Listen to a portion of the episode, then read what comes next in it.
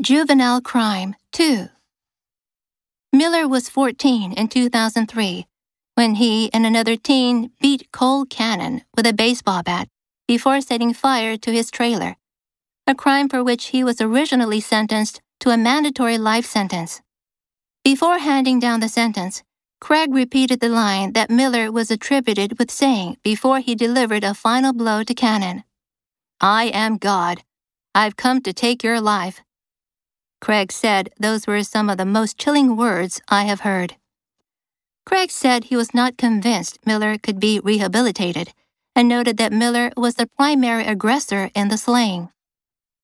Had you not made the decision that night, Mr. Cannon, in my view, would still be alive. Craig said, You showed cunning, not clumsy, rash thinking.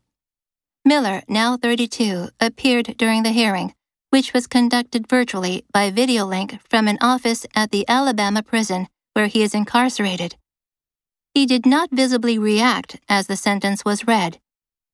The Supreme Court in 2012 ruled in Miller's case that mandatory life without parole for those under the age of 18 at the time of their crimes violates the Eighth Amendment's prohibition on cruel and unusual punishment.